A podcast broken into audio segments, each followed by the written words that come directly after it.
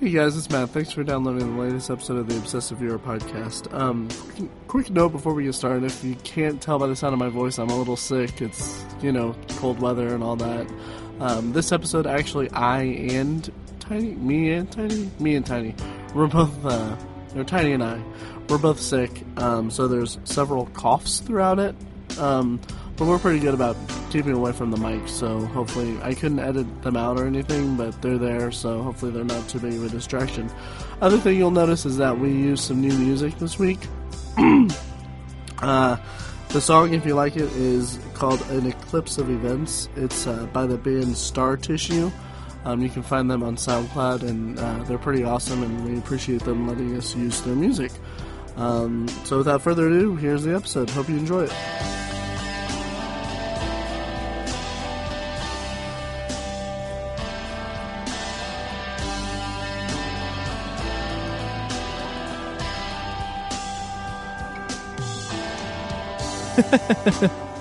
All right. Uh, okay. Hey, listeners, uh, and welcome to the Obsessive Viewer Podcast. I am Mike White, and you can follow me on Twitter at I am Mike White. I'm joined, of course, by my dear friends Matt and Tiny, who are on Twitter at Obsessive Viewer and at Obsessive Tiny, respectively. Uh, before we get into things, I want to remind everyone to check out the complimentary blog, uh, obsessiveviewer.com. You can like us on Facebook or send us love mail or hate mail at ovpodcast at gmail.com. Uh, finally, we want to take our turn at shout out tag. Uh, and tell you guys to check out our friends at the Nerds You're Looking For podcast. Uh, they've put out two episodes so far, and they've they've said some nice things about us uh, and Matt specifically, and uh, I'm I'm really excited to see where they go. I'll also pay it forward as well, and shout out to the guys in the comedy group Hoi Polloi.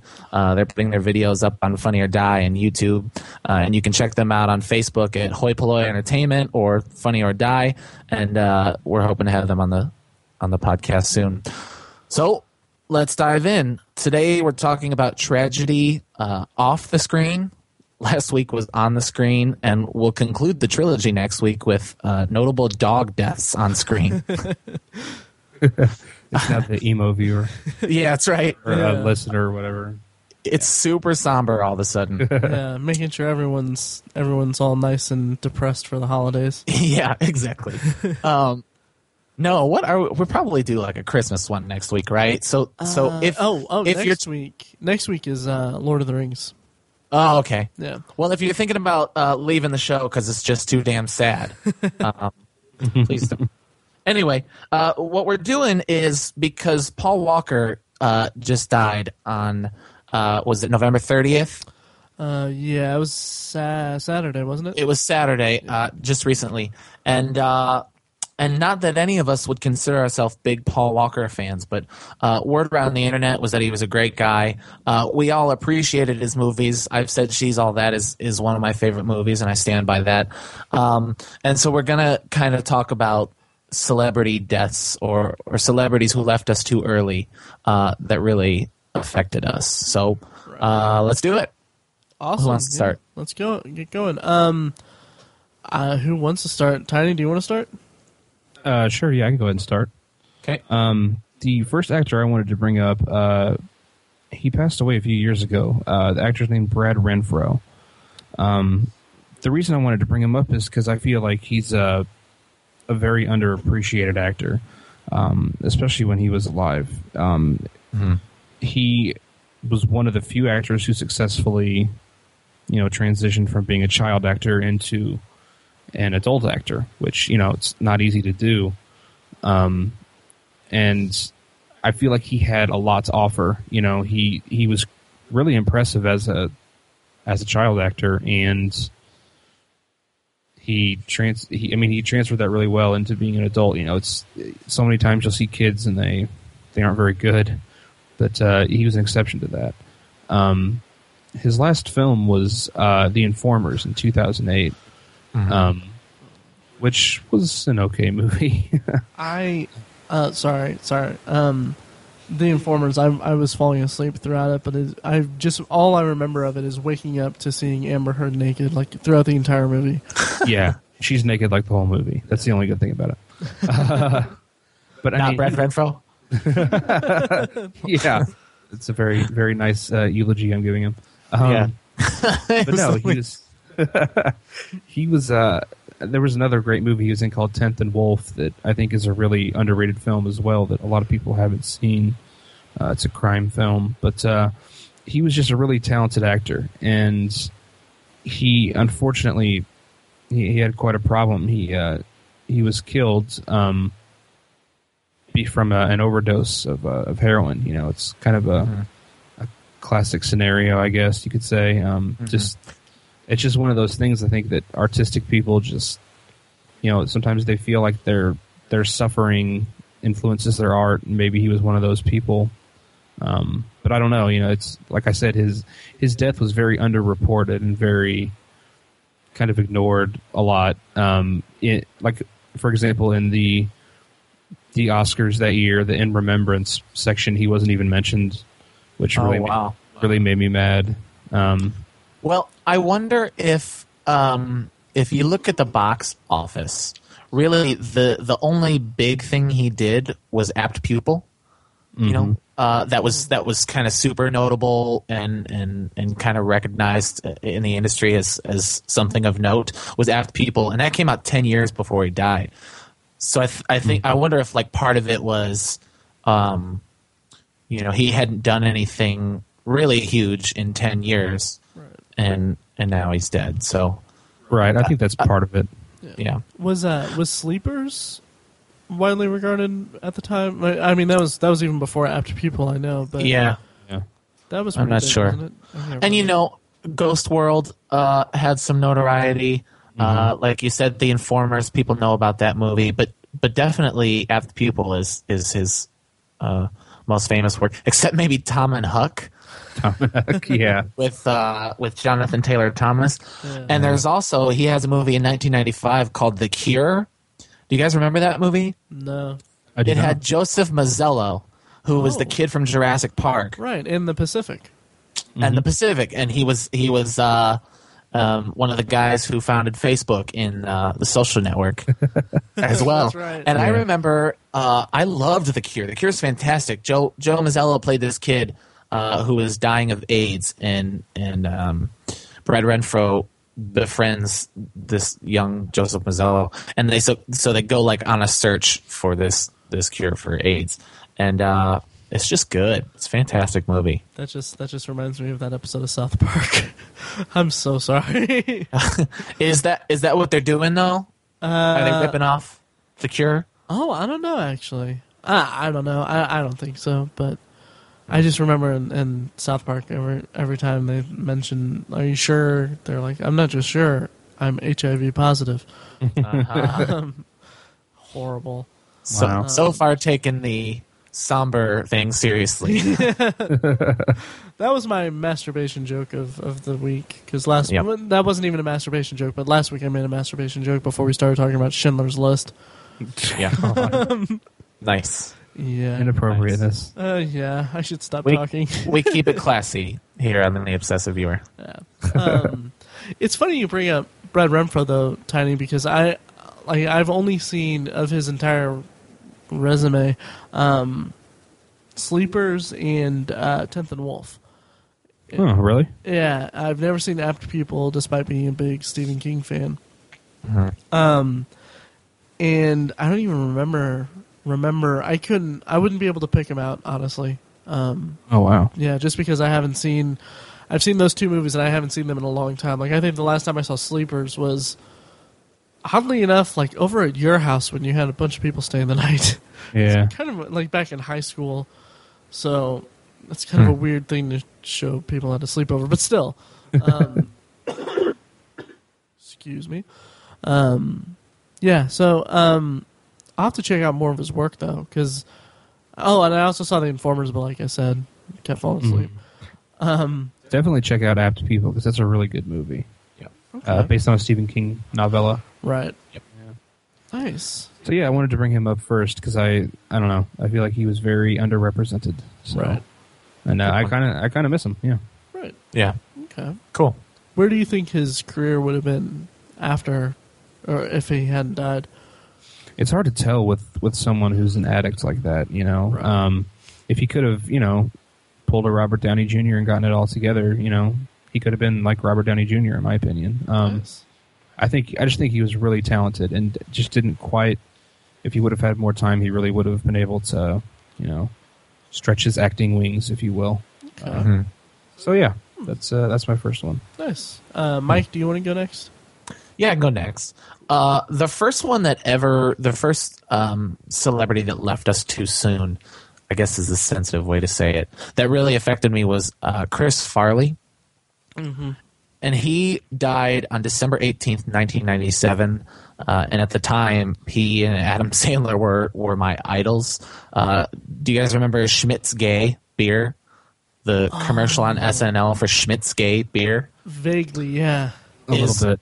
Is absolutely one of my all-time favorites. You know, it's just a send up of of beer commercials when when they they go into this like summer house, this pool house, and uh, it's really lame, and they don't know what to do. And then somebody brings out Schmidt's gay beer, and then there's a bunch of dudes in speedos walking around, and Sandler and Farley are like looking at them, doing double takes. Whoa! It is hilarious. Perf- perfect send up of of like uh, 80s and 90s beer commercials. So anyway, uh, the SNL skit came out. He was in one of my favorite scenes from Wayne's World, where he played the security guard, explaining where Alice Cooper goes. And after that, I kind of just consumed everything uh, that Farley did. Uh, anyway, in 1994, 1995 season, uh, they let go. SNL let go of a bunch of cast members. So uh, Chris Farley and um, David Spade made Tommy Boy and Black Sheep. Uh, both movies made a little over 30 million, and they both won the box office uh, in their respective releases. Um, most people, me included, I would guess you guys do think Tommy Boy is the better film. You guys agree with that? Oh yeah, Absolutely, and th- that actually surprises me that Black Sheep got that much of a um, much of a uh, um, response because I didn't think I honestly thought that it was kind of the, the black sheep of those two movies. I, I Hey. thought that it wasn't Yeah. right. Uh, well, thought it I, wasn't will say, and I don't have the exact weeks, and I'm embarrassed. Uh, Black Sheep did not stay in the top 20 as long as Tommy Boy did. Okay, I wouldn't have and expected. and it. in fact, Tommy Boy didn't so much either. Uh, it really found the found a cult following, you know, on, on VHS. Anyway, uh, fun facts about the two: Gene Siskel called Black Sheep, the one of only three movies he's ever walked out on, and Tommy Boy is in Ebert's most hated list. But I I don't really like Black Sheep, but I uh, I think the the hate for Tommy Boy is unfair. It's definitely a cult classic, especially now. Um, it's endlessly quotable.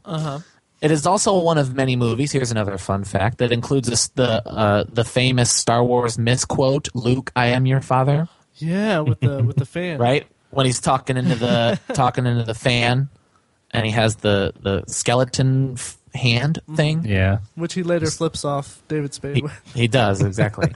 Classic. Uh, anyway, so I love Tommy Boy. I, I love all that stuff. But when, when I really became a Farley fanatic, I, I guess that's what they called us, was with Beverly Hills Ninja.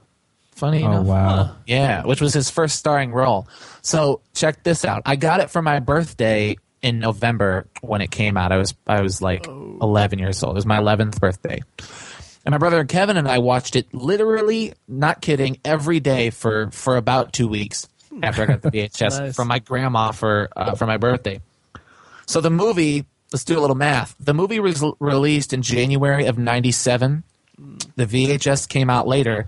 I got it in November. Uh, so if you've been doing the math, he died about five weeks after I received the VHS, and I was absolutely crushed. Oh man. I was devastated.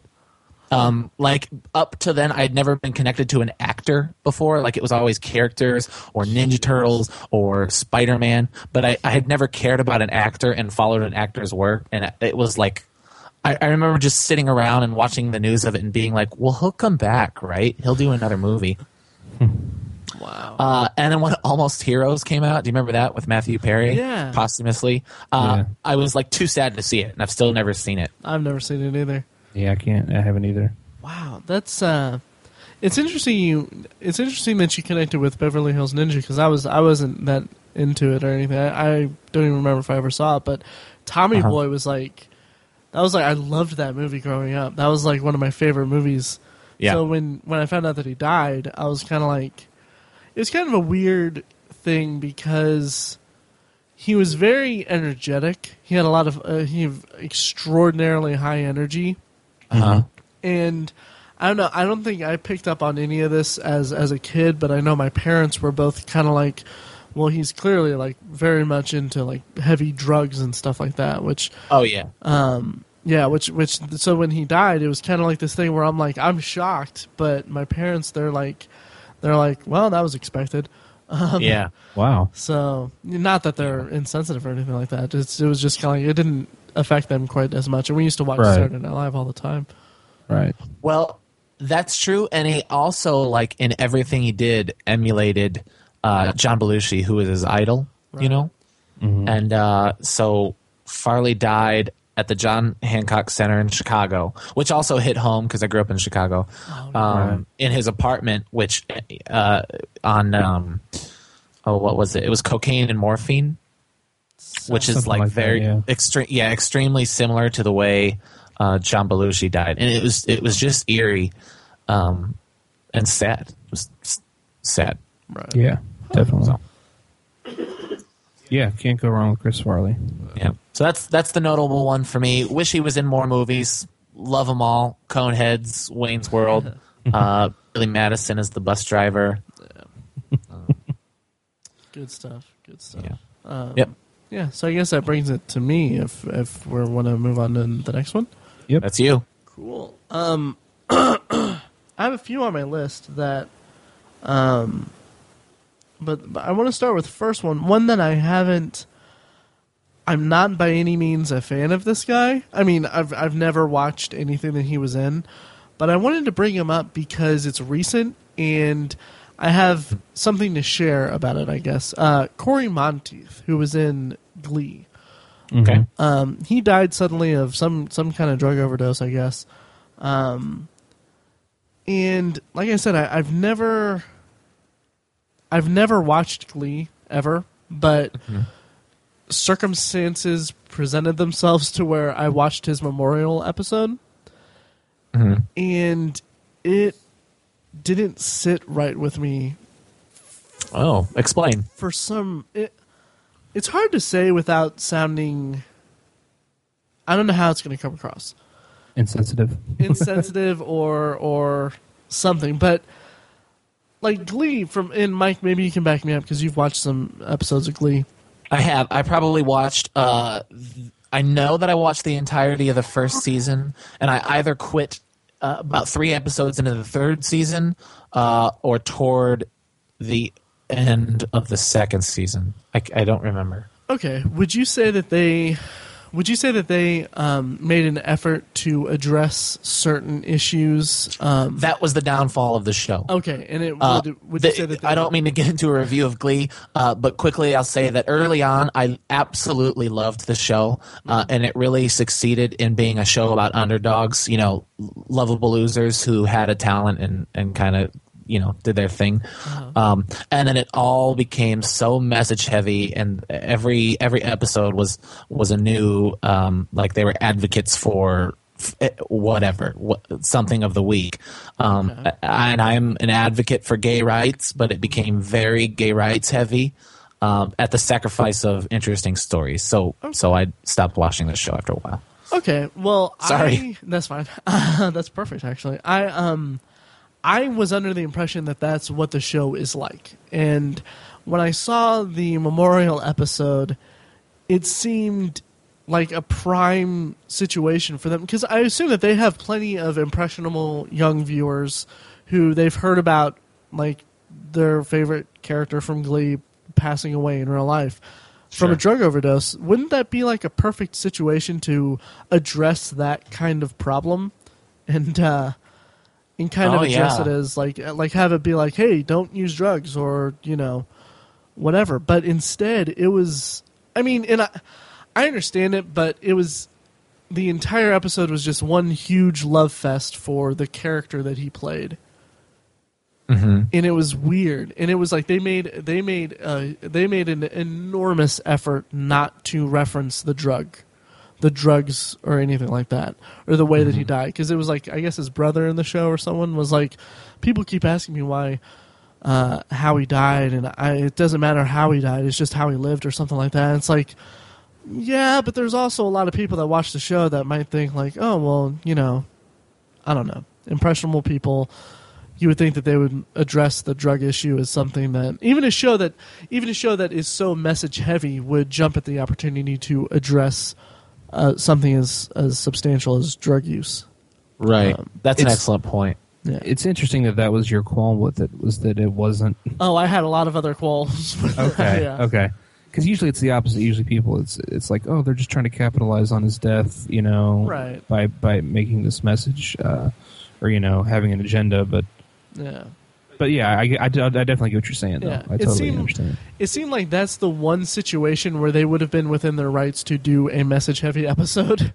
And True, yeah. Not have it be like be like uh, opportunistic or or, or, or uh, jumping at something. hmm Right. Um, and you know, it also makes sense to they don't want to attack this guy and the way he died. You know what I mean? Right. Mm-hmm. That that would be almost a little insensitive. Right. But they could have been delicate about it and been like, "Hey, people have demons too. Even great people like this guy have Yeah. have demons, and they they they they they view this as an option. It's not an option or anything. Other, just something simple and as as basic a message as that, without even becoming overbearing. But they purposely sidestepped any reference to any kind of drug use, Right. which I thought was just just a really strange way to go about it. I guess, but Right. yeah. But like I said, I had other problems with it, but uh, that's just problems with the show as a whole, and I can't really can't really go into critiquing the series because I've only seen that one episode. Um, I will say he was he was probably my favorite cast member. really, Uh, early on, he was, you know, uh, uh, as far as the archetypes, he was kind of cast as the attractive male lead, you know, to com- to complement Lea Michele's f- female lead, okay, and uh, and he was great. I I, I loved the early stuff. It, it- the show really tanked, and I th- and I think the general consensus is that it has. Right. I, I don't think I'm alone, but uh, Right. he was one of my favorites. He was he was pretty good. okay. Hmm. Yeah, so I thought that was just an interesting thing to bring up for my first uh, my first topic of the of the episode. Cool. Very good. Thank you. Welcome. I guess uh, I'm up again. Um, That's you. interestingly, the first you know the first ones that all three of us named were all drug overdoses. Uh, Mhm. kind of interesting, um, and all were. How was Chris? How old was Chris Farley when he passed away? Oh man, I wish I had it quickly. Uh, He was- he was, he was probably thirty something. Yeah. Right. So yeah, they were all young, and you know. So yeah, it's kind of we kind of went in the same vein there for that first Right. one. Um, the He was thirty three. Sorry. 33. okay, Oh, no, that's cool. Yeah. The uh, the next actor I'm going to bring up is uh, different than those. Um, uh, actually, it's an actress. Uh, her name is Natalie Wood. Um, Oh, wow. Okay. hopefully you've heard of her. She was a really great actress. Um, she uh, she's most famous for her role in uh, West Side Story, where she plays the female lead, uh, which is a pretty cool movie if you haven't seen it, and if you're gay like me. Um, but no, she was she. Ironically, she uh, she was nominated for like three Oscars, which I didn't even realize until I kind of started looking into her again for for this episode, and she she was she's most known for a film where she her her character sings, but it wasn't even her voice. Uh, She's kind of famous for that too. That movie's kind of famous for it. A lot of the actors didn't sing their own songs; they just lip synced during the during the scenes, um, and that's what she's best known for. So it's kind of ironic that these these other movies that she was in that she was nominated for Oscars and were really good movies that people don't really think of them. Like for example, she was uh, nominated for an Oscar uh, when she was 17 years old for the movie Rebel Without a Cause, um, which Huh. is pretty. You know, that's another iconic film. Um, and people just, I think people kind of forget about that, but um, and, and also there's uh, a lot of mystery surrounding her death. Uh, she died. Um, she she drowned to death, um, and she was only you know she was only 43 years old, and um, there was. It's it's interesting. Her her death was called an accident for a long time, Um, but then just last year, in 2012, uh, the investigation was reopened, um, and like it was actually reclassified as an undetermined death. Um, it's kind of interesting. I don't I don't remember what kind of evidence they have for it. I don't think they really clarified it, but it's it's interesting. Even after 30 years, her her you know the investigation for her death has been reopened. So um, that is crazy. yeah, and it's interesting. And and, and another, you know, um, another interesting thing about it is that she had a she, she drowned to death, and she one of her greatest fears was of water. It was one of her greatest fears to drown to death. She, I think, she had a bad experience on a on a movie set when she was really young, and she almost drowned, and it, it haunted her for the rest of her life and scared her for the rest of her life. And it's it's a bit nefarious that that's how she would meet her end is uh, is by drowning. Um, so there's there is definitely some mystery there, and I a lot of people think that she was murdered, and um, it'd be interesting if they actually do you know successfully investigate the case and and you know get us some more information. Um, but she was she was a really great actress, and she was you know really beautiful and really talented, and uh, it was definitely sad when she died. So she was uh, she was married to Robert Wagner, who, in addition to a lot of stuff, was also in um, Austin Powers. He played number two. oh yeah, But and uh, if I'm not mistaken, he was suspected uh, for a while of being involved in her death in some way. okay, that sounds right. Yeah, yeah but they never, obviously, they could never pin him on anything. Um, yeah, Hmm. that is tragic. That's sad. Wow, yep. that's interesting. That's a good one. hmm So yeah, I um, I don't have a whole lot to say about it, but Right. So yeah, uh, I think Mike, you're up next. That is me. Uh, I'm going to talk about um, another one that affected me. I guess I'm kind of going in chronological order here. Uh, it is John Ritter. Uh, and what I loved so much about John Ritter, uh, th- this one is a little less message. I guess there's no, there's nothing sinister, uh, except maybe at the hands of fate, uh, and and no drugs or alcohol involved. Um, anyway, John Ritter died on September 11th, 2003, and it and it really bothered me a lot um, because it was like right in the midst of this renaissance in John Ritter's career. Um, I the first time I ever had any exposure to John Ritter was from the movie Problem Child. You guys ever seen Problem Child? Oh, yeah. Yeah, Yeah. the the the uh, the classic, um, as well as the sequel, Problem Child Two, hmm and he was in the movie It. Oh yeah. yeah, he was. Yeah. Uh, so I, you know, John Ritter was fantastic. He he he. It was always um, his brand of humor was. I don't want to say wholesome because it kind of it kind of softens him a little too much. Um, but he was he was family friendly. Even on when he was on Three's Company, which ended before I was born, and he was playing a, a straight man pretending to be gay so he could live with uh, the two girls in the apartment Right. um, but I loved that show. Uh, I loved Problem Child, and so I kind of forgot about John Ritter for a long time until 2002, when uh, Eight Simple Rules for Dating My Teenage Daughter came out uh, with with you know John Ritter, Katey Sagal, Kaley Cuoco, who of course is now super huge megastar for The Big Bang Theory, uh, and I just thought the show was hilarious. Um, I I couldn't tell you uh, what the ratings were of the show, but I'm pretty sure they were quite successful. And I remember it tanked after he died. Um, so that really bummed me out a lot because I was I was just I remembered him from Pro- Problem Child, and then uh, I was so excited that that he was back, and I I would even like talk to my friends about. Uh, Eight Simple Rules and how man it's it's so cool that uh, John Ritter's back and they'd be like what do you mean back like well you know because he was on that show from before we were born. and uh, and so when he died, that was a that was a bummer. He also died on the same day as uh, as uh, oh man, oh yeah. Um. Johnny Cash. I'm so embarrassed that it took me so long. It Wow. was like they're like a day apart. Yep. Oh, they, They- I thought they they died died on the a same day Uh, I think it's like a day or two apart. Because I remember when Johnny Cash died. He also died uh, six days Oh yeah, before his Johnny Cash birthday. died the next day, September 12th. Yeah. Yeah. Yeah, and you mentioned that there's no controversy or anything like that around it, but Mm-hmm. actually, if I remember correctly, his wife Amy Yasbeck, who was in Wings, Yeah. um, she she filed like lawsuits or, or wanted criminal investigations or whatever done to the doctors because he he died of um, I believe it was an aortic aneurysm, Uh huh. which that also kind of freaked me out a little bit because maybe two years before that, uh, my dad had one and he had to have open heart surgery and had to have like um, I think it was like a, it was like a triple bypass.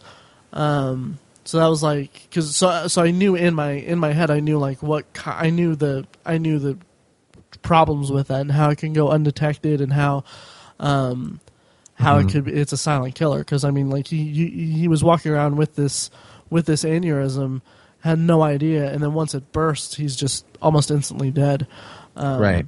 and I guess he had seen the doctor maybe for chest pains I believe um, within a week before he died and they just they just overlooked it they didn't they didn't find it or anything and so I believe his wife was uh, trying to sue them but I don't know if Yeah. there's anything came of it or anything but No, you're right. Um, Ritter's family received more than 14 million in settlements, including 9.4 million from Providence St. Joseph Medical Center in Burbank, where he died.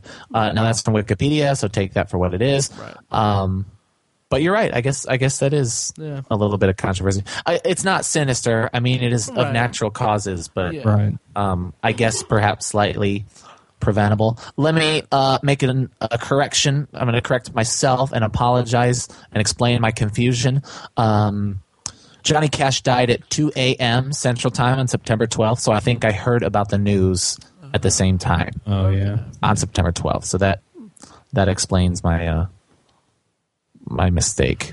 Right. right Yeah. And, And Ritter, though- Ritter died at 10:48 p.m. on September 11th, so I found out about it the next day.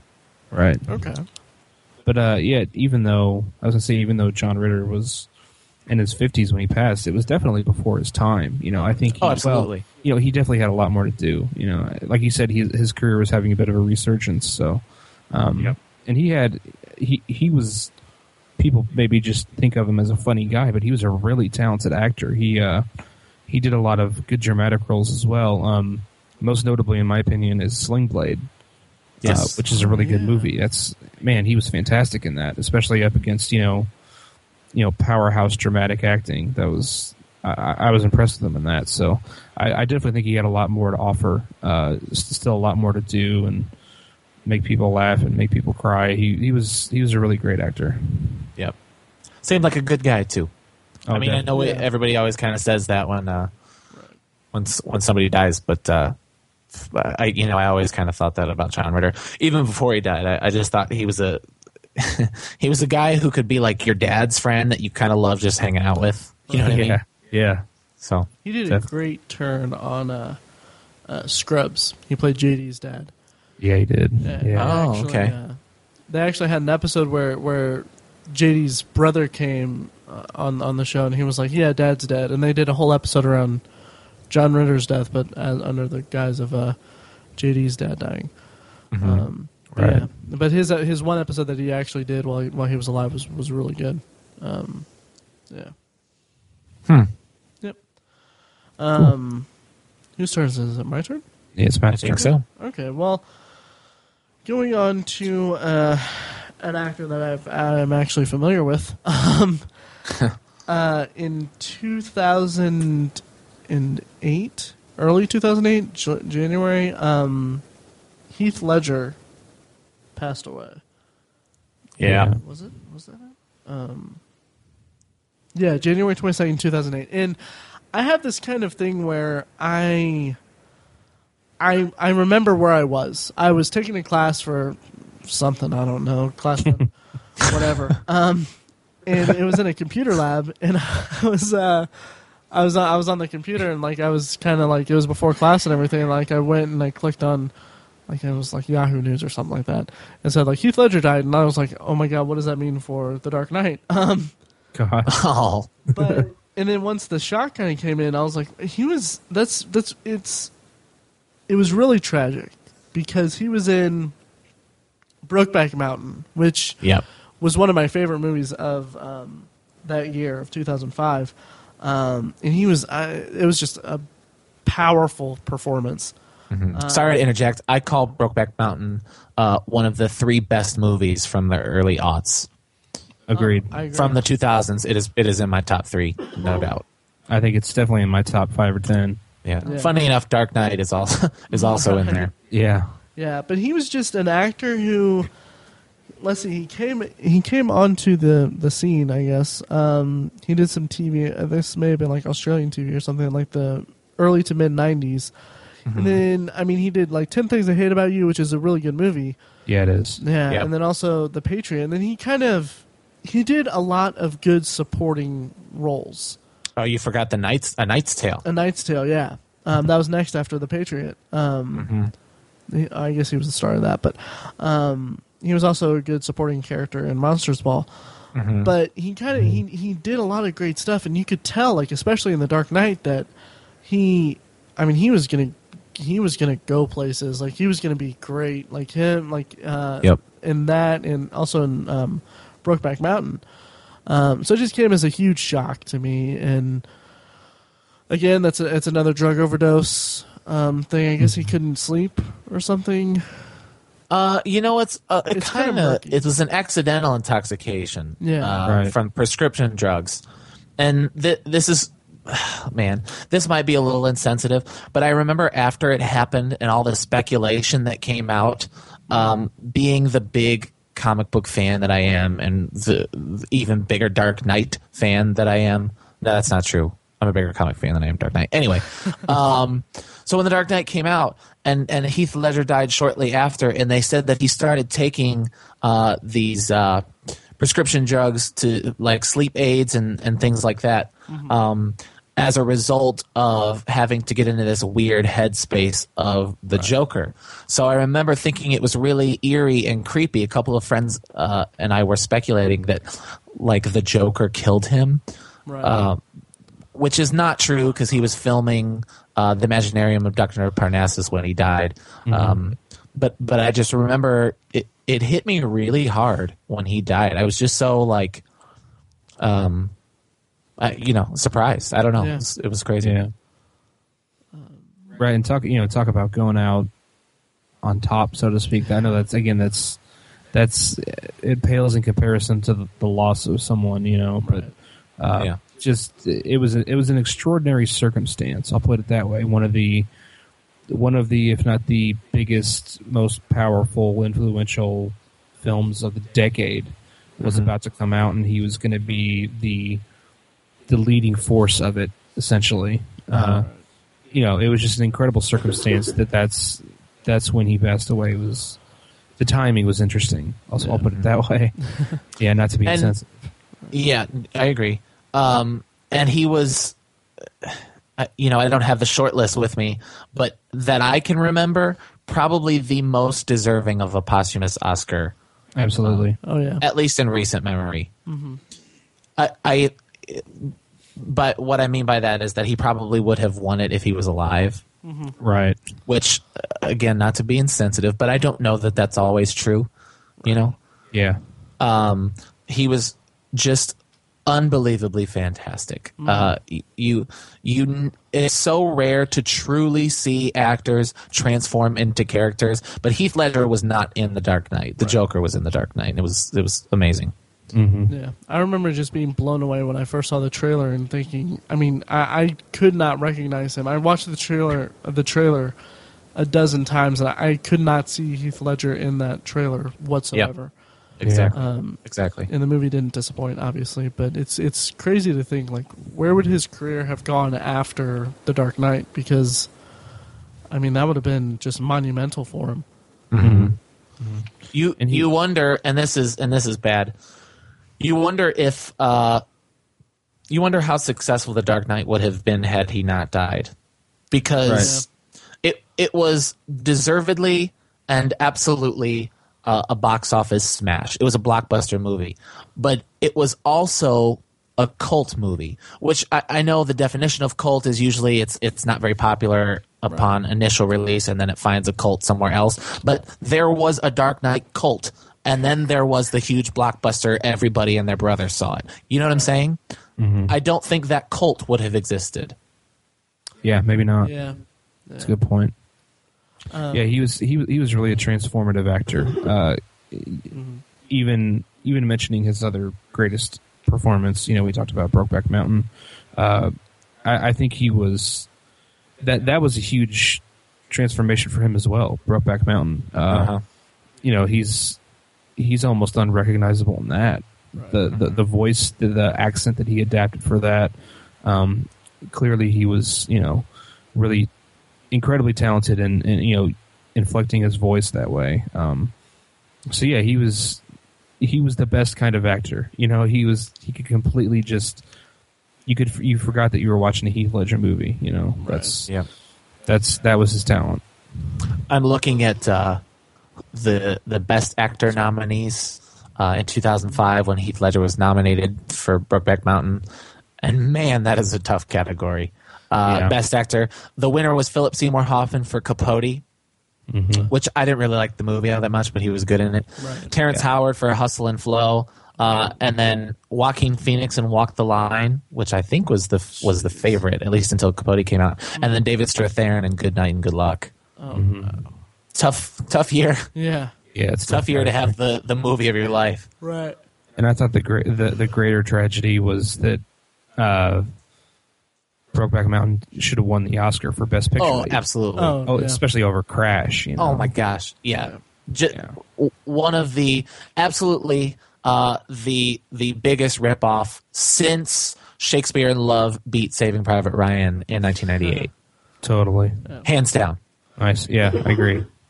My favorite. Yeah. Oh, sorry. My my favorite thing about that Oscar telecast was Jon Stewart. Um, after they after they announced the the winner for um, like best music or whatever, but he came out and he was like, just so everyone counting at home is counting, three six Mafia, one Oscar, Martin Martin Scorsese zero, yeah yeah uh, That's which funny. they of course won But- for Hustle and Flow. but he won one the next year so that's Yeah, okay that's- Yeah, he did. that's funny yeah Crash ugh I know. Yeah. I remember, uh, man, we're it's very much a tangent here. That movie, uh, or when that year, 2005, I don't think I saw Brokeback Mountain. Um, no, you know, I did see Brokeback Mountain before the, the Oscars that year, but I remember Good Night and Good Luck was my favorite going into the Academy Awards at that time. Uh, it wasn't until the second time I saw Brokeback Mountain that I that I really loved it and I really got it. Um, You So, I don't know. It's weird because at the time of the that those movies were coming out, I was or at that time, I um, I was we were it was freshman year, and we were Mm-hmm. at USI, and I was going for journalism, and I was offered uh, extra credit for seeing Good Night and Good Luck. Still Yes. haven't still haven't seen the movie. you, uh, you know, my girlfriend at the time, who you might remember, Matt. I do remember vividly. It Yeah. haunts my nightmares. I think this is like the third time I've mentioned her on the Yeah. podcast. Uh, so I got to say, I'm married to a lovely woman, Yes. uh, Amanda White. It's just just to make sure I mention her more times on the podcast than my ex girlfriends. Right, right. Well, Anyway, she she was on the podcast at one point, so she was. That's true. That's. Amanda, not Sarah. Right, Anyway, right, uh, um, she had the same assignment. And we uh, Mm-hmm. Right, went was- to yeah. see Good Night and Good Luck, and the the they started the movie like t- thirty minutes early. Oh, wow. So we, they gave us free tickets to see it again. nice. Yeah. So I saw it one and a half times, and then we. Uh, can I say this on the air? Will it come back? I guess if I'm running for president, we snuck in to see Walk the Line, so I saw Walk the Line for Oh, free. Nice. You son of a bitch. I know, I know, I know. Uh, interesting fun fact about our freshman year, Maddie. Do you know the first movie we saw in theaters uh, in Evansville at college? You, me, and uh, my ex girlfriend. Um, no, I can't think of anything. I can't think of it. We saw The Brothers Grimm. Are you sure? Did I? Did you I see don't- it with us? I don't think I saw it with you. Oh, you didn't. No. Damn. Ah, that would be Well, a good way to wrap it up or bring it. It would have been great. Yeah. Yeah. Uh, Brothers Grimm was the first movie I saw in Evansville, and you and I lived together. Oh, wow. Well, thanks for the invite for that, and for good good luck. I didn't know you And yet. I was trying to get out of the apartment. right. I don't know. He just sits around and watches Friends all day. we gotta It's go. so weird. It's so weird. He wants to sync up the final season. It's weird. yeah. no, you know that was me. Oh, that was all you. Oh yeah. Yeah. That's so awesome. Good times. Uh, yeah. Brothers Grimm. How was that? That it was not good. It was Oh, okay. stupid. Uh, yeah. but Heath Ledger, of yeah. course. Heath Ledger, For those yeah. who don't It know. was, uh, yeah, it was just it was sad to see him go, and I mean, and they I, I feel like they even tried to generate some controversy over that because like one of the Olsen twins found like she he was in her apartment or something, and they found her. So, I don't know, but Right. Yeah. It's just weird how the media will will contort these these things um, for that, and uh, yeah, so. And also, I, I remember Terry Gilliam being upset that, you know, I think he he directly accused Christopher Nolan, but also the producers and the, you know, marketing people for The Dark Knight. They they they kind of he accused them of trying to capitalize on his death to promote the film and Yeah. say say that it was his last film when really it wasn't. Uh, Right. Stuff like that. right, So, Have you guys seen Dr. Parnassus?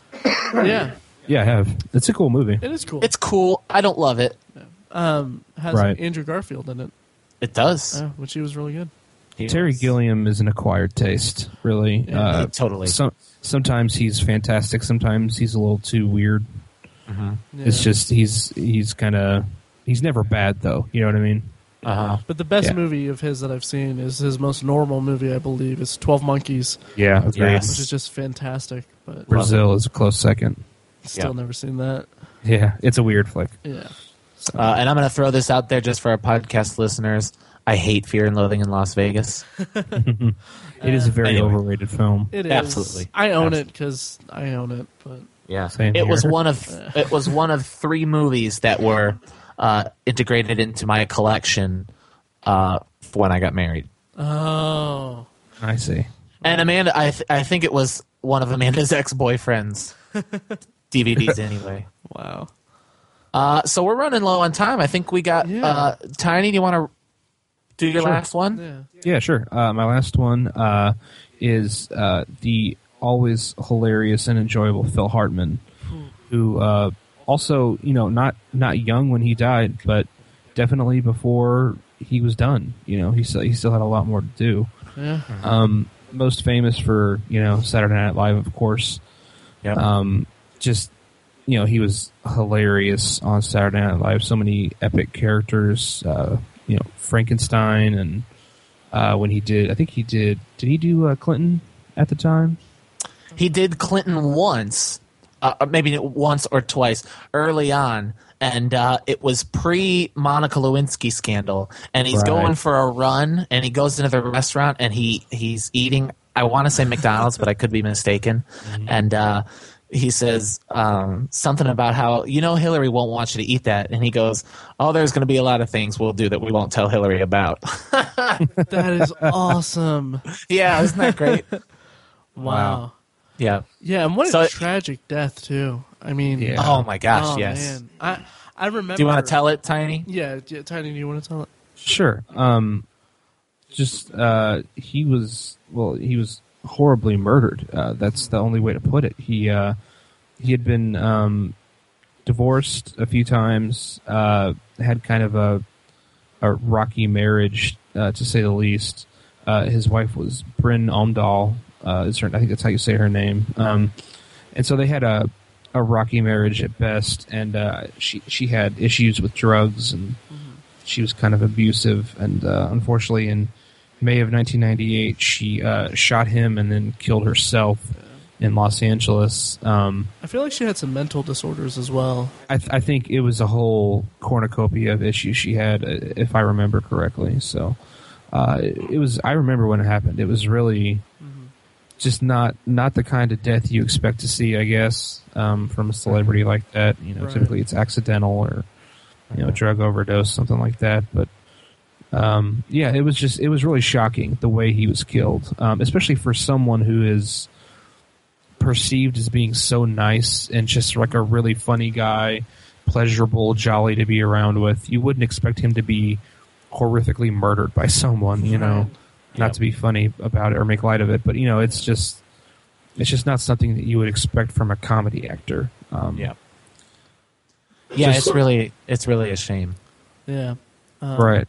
Right. I know him best um, as the as the voice actor, as the you know cartoon voice actor. Troy McClure. Troy, hi, I'm Troy McClure. You may remember me from such films as, you know, so on and Yeah. so forth.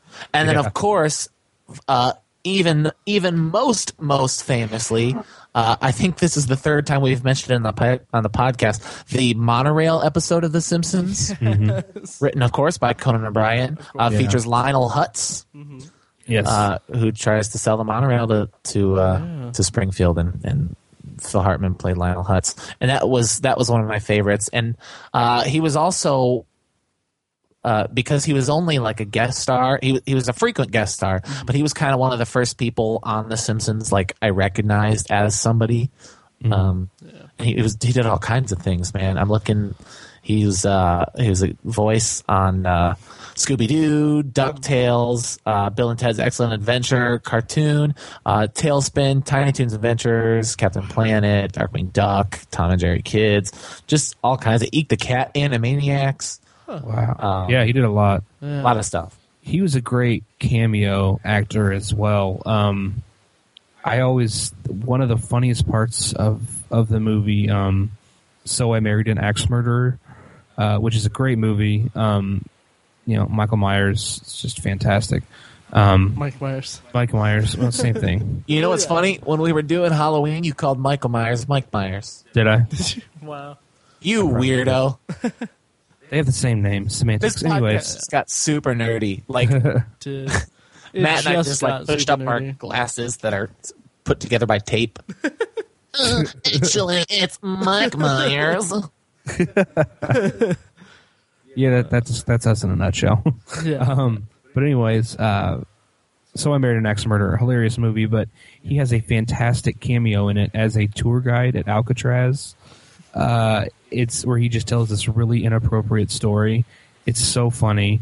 Uh, I, I always remember him for stuff like that. Uh, and in my opinion, he's he's my favorite part of the movie Jingle All the Way, which is just kind of a a, Oh, stu- yeah. a stupid, silly movie, you know. well, let's let's not get carried away, Tiny. That's a classic.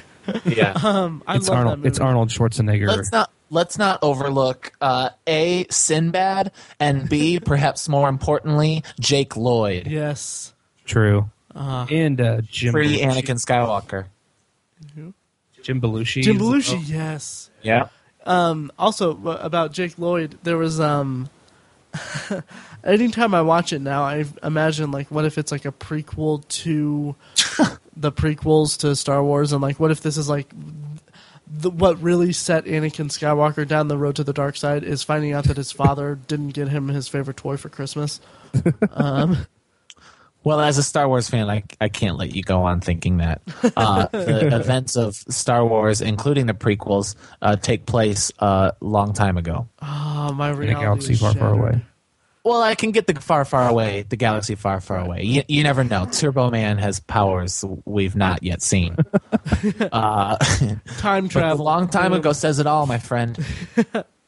Yeah. Time travel's the answer to that. But Yeah. as for uh, Phil Hartman's death, I do remember. I remember vividly. I wanted to share this anecdote. I know we're running short on time, I guess, but um, it's kind of morbidly humorous. I would say I wouldn't call it funny, but I remember finding out that Phil Hartman died. It was um, it was. I woke up one morning and my dad was in my room, and he was like, I was 12 at the time. And he may have woken me up to tell me this because we watched Saturday Night Live all the time, and we watched we Jingle All the Way, all that stuff. Um, and he was like, "Hey," he started the conversation with, "Hey, you know who Phil Hartman is," and the what that tells me is that something horrible has happened to Phil Hartman because my entire family throughout all of my life has prefaced tragic news with, "Hey, you know that one guy?" or "Hey, Oh, you know no. this? yeah." Hey, you know the World Trade Center? No, that's not how it happened. But um, it's just like that's how that that's how my family breaks the news. So and like, and I mean it's to the point where occasionally like they'll say like, "Oh yeah, you know your cousin so and so." Yeah, they just had a baby, and I'm like, oh, oh, good, that's great. Yeah, um, but yeah, so I kind of just I knew that, and then that was kind of the that was that was just kind of how I found out, and obviously I was very um, affected by it because I was a huge fan of his, um, especially Jingle All the Way. But yeah, Oh. Very cool. yeah, Well, I really don't want to have to do a sequel to this episode. yeah. I don't think I don't think we really need. These to. are We'll just getting fine. sad. Uh, But there's all there's all kinds of more. Uh, and so, listeners, if you, if you think of any or you have favorites, please let us know. Uh, we don't mean to overlook or or slight the losses of uh, your favorite actors or celebrities. Right. Uh, so say something to us. Tell us tell us your stories. Who meant something to you uh, that died? Uh, you can tweet us, of course. Uh, at all the familiar places, you can send us an email, ovpodcast at gmail.com. You can hit us up on the Facebook page or just go to obsessiveviewer.com. When you download this, you can leave us a review on iTunes uh, and just say, hey, these guys are pretty good, but they're idiots because they forgot to mention blank, your Yeah. favorite celebrity who left us too soon here. So I think that does it. Should we uh, I think that should we does it, stink yeah. up this joint with some potpourri? Ah, that sounds good to me. Yeah, let's just jump right into it. Um, this, Sounds of good. course, is potpourri, where we talk about whatever we want, as long as it smells nice. Um, uh, let's see. Um, uh, I guess I'll, I'll kick it off. Do it. Um, I just watched Wreck It Ralph again. um, which I- That movie was so good. I I'm sorry. love it Go ahead. so much. Uh, I actually just bought the Blu-ray, and I have a funny kind of anecdote about it. Obviously, the movie's just it's phenomenal. It's uh, uh, as a piece of trivia, it's the first non-Pixar animated movie I've bought on Blu-ray, which is a monumental thing for me because I'm a huge Pixar fanboy. uh-huh. but it's it's a great movie. It's it's full of nostalgia um, for video games. If if you love any kind of video game, you'll love Wreck It Ralph. And John C. Reilly is just fantastic, um, as is um, Jack McBrayer as Fix It Felix. But anyway, um, something funny happened while I was watching it last night. Um, my nephew came into my room. I mean, I was watching the kids' movie with my nephew, is what I mean. no, but my nephew's like two, two and a half, um, and he he pressed a button on my remote, and just out of nowhere popped up a different, like like a new, um, like a picture-in-picture kind of f- feature on it, um, and it was just it was just Chris Hardwick was just there, and it was basically he hosts this. Um, it's called intermission, actually. Um, not to be confused with our friends at the intermission podcast. But it's called intermission, where you basically you control it. Uh, it guides you through the movie, and it breaks breaks away to Chris Hardwick saying like, "Hey, this is a reference to this video game, or this is a reference to this thing from childhood, and all that stuff." Um, That's awesome. so it's pretty cool. Um, I was just I was just surprised because I mean, obviously Chris Hardwick is everywhere, and I just had no idea that he was on my Wreck-It Ralph Blu-ray. So it was a nice it was a nice surprise. Um, and of course the movie's fantastic. I, I love it so much. It's a great movie. It's yeah. so creative. I mean, there's been a lot of really great creative uh, animated films over the last couple of years, but I think that one is in the top tier, top three most creative movies. Just such an incredible idea for a movie. Absolutely. And it used Yeah. to be it used to be Pixar versus DreamWorks, but now it's Pixar versus their their brothers or their cousins, uh, Disney Animation Studios versus DreamWorks versus a plethora of other um, animated studios that are coming out of the woodwork, and it's great because it inspires great competition. Like last year, Wreck-It Ralph was the best animated movie that I saw, and it beat Pixar, which released uh, uh, Brave, right? Not at the Academy Awards. Well, yeah, but in my personal opinion, it was it was better than Brave. I agree. Yeah. Yeah. So it was just great. I, I actually remember in my Oscar poll, I had Wreck-It Ralph picked for that, which was uh, it was a huge deal. I know it shook the foundations of everyone in that Oscar poll. Yeah, that uh that movie is fantastic. I like watching it. I felt like a little kid for obvious reasons, uh, but then at the end, I felt like a little kid because I was just like, "Why didn't they get more video game characters in there?" like I was ungrateful that it wasn't Right. awesome enough. yeah. Well, that's what the sequel's for. Yeah, Yeah. I hope so. Yeah, yeah. Um, Tiny, how about you? What do you got for potpourri? Um, the movie I wanted to talk about was uh, Promised Land, which I finally watched. Um, I've been meaning to watch it for a long time. Uh, if you don't know what it is, it's a it's a movie that was it was directed by Gus Van Sant, but it was written and produced by Matt Damon.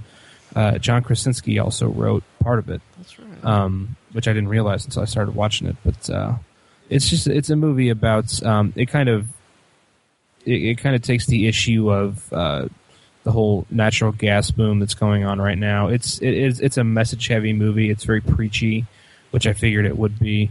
Uh, Matt Damon is pretty political, so uh, I, I figured it would be. But uh, it's about you know basically what these companies are doing is they're going into these small towns where all this natural gas is located under under the ground, and they're trying to you know basically make leases on people's land so they can put in these wells and get to this natural gas and it's it's turning out that they're it's actually kind of uh, dangerous. It can uh, destroy the land and it can poison the water and make people sick. Uh, it can apparently. I've I've looked into it a little bit. Um, it's a, a hot issue right now. Um, so the movie's just kind of about that. It's about this guy who works for the gas company. He comes into this small town and he tries to persuade the whole town and then you know the the, the citizens of the town individually into uh, leasing their land to this gas company so they can uh, drill for this natural gas. And uh, John Krasinski plays a, a character who's like an environmentalist who comes in and tries to put a stop to it. And it's just about the clash there. Um, and you know, it was it was an interesting movie. I I'll, I'll give him some credit. It was um, it it had some creative parts to it. Um, the characters are interesting. I liked I liked John Krasinski's performance quite a bit actually. Um, but it was just so message heavy and so preachy uh, that it was just kind of it's it's almost off putting now to see something like that. Um, so it's it's kind of worth a watch. It, it was a slightly it was an enjoyable movie. It wasn't wasn't great or anything, but um, you know check it out if you're interested in the interested in the issue. I think a better movie is actually uh, a documentary called Gasland that came out a year or two ago. Uh, it was either nominated for or maybe it even won an Oscar for best documentary. It's a really good, uh, really good movie. It used to be on Netflix Instant. I don't know if it still is or not. Um, but it's it, that that's a better movie if you're curious about the the subject, uh, you know the the underlying message, if you will. Okay. Um, but yeah, it's it's an interesting movie. I, I kind of liked it. Huh. Would so so tiny? You wouldn't say Don't you wouldn't say that it's a fracking good movie. What? I hate you so much. What is that? I'm I'm confused. the process that they that they use to get to to the natural gas is called fracking. Yeah. Yeah, You're welcome, listeners. I mean, Oh, that's good. feel free to That's have one. stupid. You're Uh, dumb. Feel free to use that. If um, and Gasland is appar- at least here in the states, it is streaming on Netflix still. okay. Um, So yeah, fracking was a term that was invented way before Battlestar Galactica, which it's used as an expletive on that show. Uh, it was but actually And in Spider-Man 2099, I believe. oh, interesting. It was be wrong. actually used specifically for this moment for me to use that joke. So it was coined for that purpose. Thank Yeah. God for that. Yeah. All right, uh, Mike, what do you got? All right, uh, wrapping it up here, I guess. I'll, I'll talk about a couple things. Uh, two things specifically. Um, I just on Thanksgiving watched The Hunger Games: Catching Fire, Oh, nice. Nice. which was a real treat. Really? Yeah, What did you I of- I sorry. was really disappointed. What were you gonna say? I was just gonna say, what did you think of the original Hunger Games first? I didn't I didn't like the first one. Okay. I thought it was I thought it was slow. Um, I'll I will say that I read the first book and about half of the second book, and I finished the first book uh, literally a half an hour before I went to see the first movie. Um, and I don't I guess that had an effect on it, but I don't know. It it just seemed like. Uh, there was too much to put in the movie, and, and things that I felt were important to get across didn't come across, and it was just kind of boring and, and I and I was confused about some things. I was wondering why nobody was revolting against against the Capitol. Of course, we get those answers in Catching Fire. Um, I thought Jennifer Lawrence was was better this time. Uh, she's she's kind of growing into the role. Um, I really really love. Uh, the the evolution of Effie Trinket. I think she was awesome in the movie.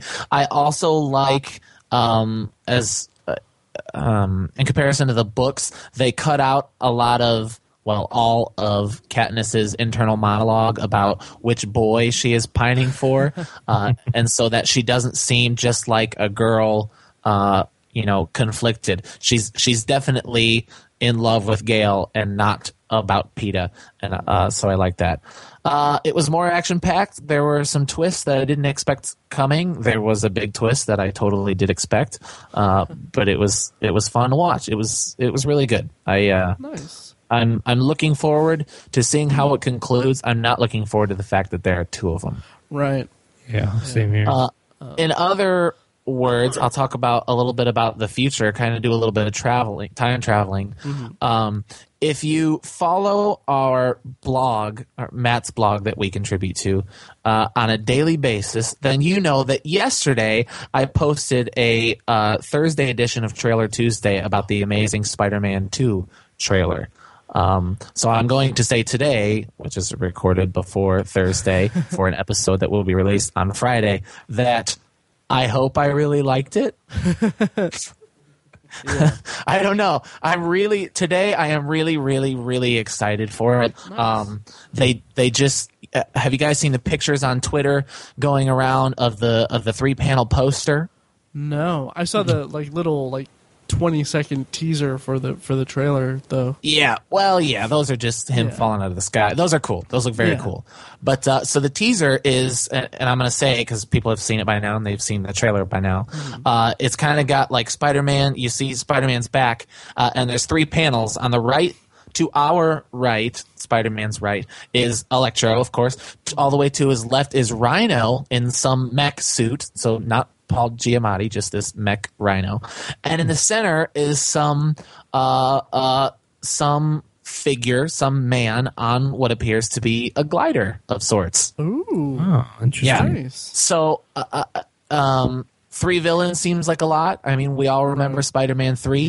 yes, we do. Uh, but I really like Andrew Garfield. I really hope they learn from the mistakes they made in the first movie. Uh, I was not a huge fan of the Amazing Spider-Man, but I'm just always excited for for comic book news and, and especially Spider-Man news. So I'm looking forward today to that. Uh, I guess when this is released, I'm looking forward to the movie. Unless yesterday I wrote that the trailer sucked. Right. let's not let's not get carried away here though, because you kind of buried the lead there, or not really buried the lead, but you, um, you ignored this one thing. You also posted a trailer Tuesday for uh, X Men: Days of Future Past. I did, but there's more to say about that. Yeah, yeah, yeah. That's true. But anyway, Well, check okay, that out. I'll I posted the, that on Tuesday. Please Yeah. read it. Yeah, I'll put the links in there because it was a really good write up of uh, of the expectations for the movie, and it got me excited to see it. Oh, Um, cool. Thank yeah. you. That's a good compliment. Yeah, um, I appreciate. I, I am very per, uh, possibly more excited for uh, Days of Future Past than I am for for Amazing Spider-Man. Interesting. Yeah, Yeah, I'm, and that is, and I'm a bigger Spider-Man fan. Right. More excited for X-Men because Amazing Spider-Man let me down, and First Class was uh, fracking awesome. right. Um, is that everyone? Yep. Yeah, That's All right, it. Cool. Well, um, actually, before, uh, if, do you want to say anything about Paul Walker? Because we kind of based this whole Oh, episode yeah. around the idea of, uh, of, of we, we. I mean, we created this episode because of what happened to Paul Walker. So, any anything you guys want to say? I, Well, I, s- I said early uh, earlier that I She's All That is one of my favorite Oh, movies. that's right. Um, I guess not because of Paul Walker, really, just Right. because I love Rachael Leigh Cook. Um, but he did. He genuinely seemed like a good guy. I got to say, I really wasn't a fan of the Fast and Furious movies. um, Yeah, but but um, you know, he was he was serviceable in them, and apparently he was very well liked. Uh, so it is always it's always unfortunate when uh, when actors who who we we hear about all the time, especially in incredibly popular movies, uh, leave us so early. right, right. Tiny, what do you what do you think of Paul Walker? I, I was a fan uh, because I loved the uh, I really liked Fast and Furious franchise. Right. Um, just just strictly on a I feel like I have to defend it.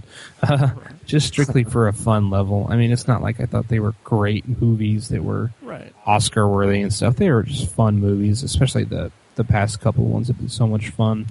Uh, and yeah, again, he just seemed like a super nice guy. Really, really, really nice. And you know, he he left behind a child. It's that's always sad. Right. Uh, and again, it died definitely before his time. I think he he wasn't. He was a younger guy. He had a lot a lot of years left uh, to entertain us. So it's it's definitely sad. Yeah. Yeah, it is sad, and I mean, like, the, his body of work. He had. I mean, he didn't have the most glamorous career, I guess. Like, it, not in terms of like meaty roles for his acting. Um, but I, then again, like he was a serviceable guy, like you guys said. Um, he he kind of he fit an archetype for a while. Like he was kind of the pretty boy, high school jock kind of guy, and, and she's all that Pleasantville, um, uh, some other ones too. I can't think of, um, but he also kind of. I mean, he did he did some good work in some other things, like he, fun like kind of teen thrillers like Joyride or um, The Skulls were were a lot of fun. Um, and then also probably my favorite. Um, my favorite performance of his, I haven't seen in a long time, but this movie called Running Scared that I think Tiny you actually got me into. Um, he plays like a detective or, or, or a cop. Who, Yeah. Yeah, it's like a really gritty movie. I don't remember the specifics. I think it has something to do with the Russian mob or something, but um, it was just a really cool, really cool movie and a really surprising performance. And um, it's also sad. Just I mean, anytime a celebrity dies in a in a tragic accident like that, I mean, if you see the pictures of the wreckage, it's it's it's horrifying. Yeah, it is. Um, Mm-hmm. but it's anytime that happens is, is sad. But um, but it's it's uh, yeah. Um, there's something else I was going to say about that, but I can't remember. Um, yeah, it's it's it's just a tragedy, but um, I guess that about covers it, right? Yep. I think so. All right. Well, like we said, you can follow us on Twitter. I'm. I just hit my mic. Um, I'm Matt at Obsessive Viewer. Tiny's at Obsessive Tiny. Mike's at I am Mike White. You can find the blog at obsessiveviewer.com. Um, email us at ovpodcast at gmail.com. And uh, like us on Facebook, uh, Google Plus, all that stuff. Rate us and review us on iTunes. Uh, um, and then also vote for us for Podcast of the Month on Podcast Land. Um, that would really help us out a lot because it's it's it's just like two minutes of your time. Um, and then also, I, I meant to mention this when Mike when you were talking about Hunger Games, but um, our friends over at the Nerds You're Looking For podcast, uh, they actually did a, re- a really good review of uh, um, Catching Fire on their second episode. So check that out. I'll put a link in the show notes for you guys. Um, guess that about does it. That'll do it. Don't do it. Thanks, guys. Thanks for listening, Yep. everyone. Thanks for listening. Balls. All right. Um. All